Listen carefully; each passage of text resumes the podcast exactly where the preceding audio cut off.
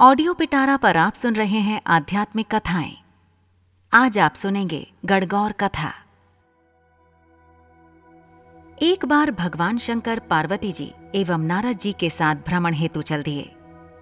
वे चलते चलते चैत्र शुक्ल तृतीया को एक गाँव में पहुँचे। उनका आना सुनकर ग्राम की निर्धन स्त्रियाँ उनके स्वागत के लिए थालियों में हल्दी अक्षत लेकर पूजन हेतु तुरंत पहुँच गईं। पार्वती जी ने उनकी पूजा भाव को समझकर सारा सुहाग रस उन पर छिड़क दिया। वे अटल सुहाग प्राप्त कर लौटी। धनी वर्ग की स्त्रियाँ थोड़ी देर बाद अनेक प्रकार के पकवान, सोने चांदी के थालों में सजाकर पहुँची। इन स्त्रियों को देखकर भगवान शंकर ने पार्वती से कहा, तुमने सारा सुहाग रस तो निर्धन वर्ग की स्त्रियों को ही दे दिया। अब इन्हें क्या दोगी? पार्वती जी बोली, प्राणनाथ उन स्त्रियों को ऊपरी पदार्थों से बना रस दिया गया है।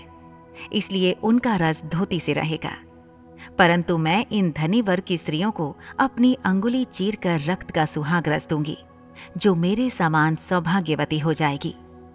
जब इन स्त्रियों ने पूजन समाप्त कर लिया, तब पार्वती जी ने अपनी उंगली चीर कर उस रक्त को उनके ऊपर छिड़क दिया, जिस पर जैसे छींटे पड़े, उसने वैसा ही सुहाग पा लिया। इसके बाद पार्वती जी अपने पति भगवान शंकर से आज्ञा लेकर नदी में स्नान करने चली गईं।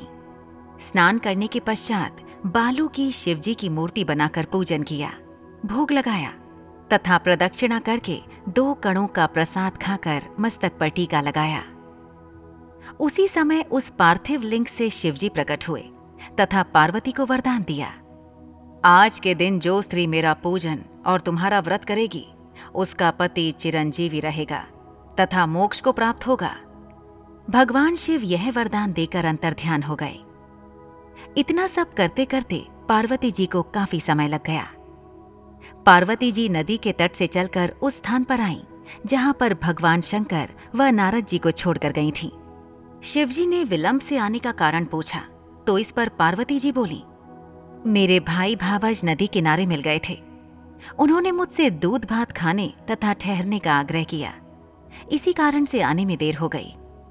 ऐसा जानकर अंतर्यामी भगवान शंकर भी दूध भात खाने के लालच में नदी तट की ओर चल दिए।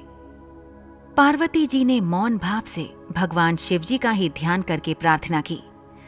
भगवान, आप अपनी इस अनन्य दासी की लाज रखिए। प्रार्थना करती हुई पार्वती जी उनके पीछे पीछे चलने लगी। उन्हें दूर नदी तट पर माया का महल दिखाई दिया। वहाँ महल के अंदर शिवजी के साले तथा सहलज ने शिव पार्वती का स्वागत किया। वे दो दिन वहाँ रहे। तीसरे दिन पार्वती जी ने शिवजी से चलने के लिए कहा तो भगवान शिव चलने को तैयार न हुए। तब पार्वती जी रूट कर अकेली ही चल दी। ऐसी परिस्थिति में भगवान शिव को भी पार्वती के साथ चलना पड़ा। नारद जी भी साथ चल दिए। चलते चलते भगवान शंकर बोले, मैं तुम्हारे मायके में अपनी माला भूल आया। माला लाने के लिए पार्वती जी तैयार हुई तो भगवान ने पार्वती जी को ना भेजकर नारद जी को भेजा। वहाँ पहुँचने पर नारद जी को कोई महल नज़र नहीं आया। वहाँ दूर दूर तक जंगली जंगल था। सहसा बिजली कौंधी। नारद जी को शिवजी की माला एक पेड़ पर टंगी दिखाई दी। नारद जी ने माला उतारी और शिवजी के पास पहुंचकर यात्रा कर कष्ट बताने लगे।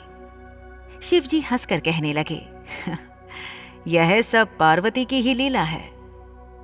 इस पर पार्वती जी बोली मैं किस योग्य हूँ? यह सब तो आपकी ही कृपा है।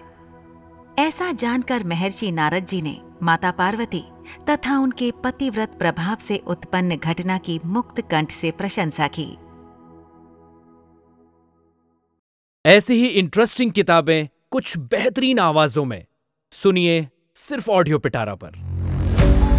ऑडियो पिटारा सुनना ज़रूरी है।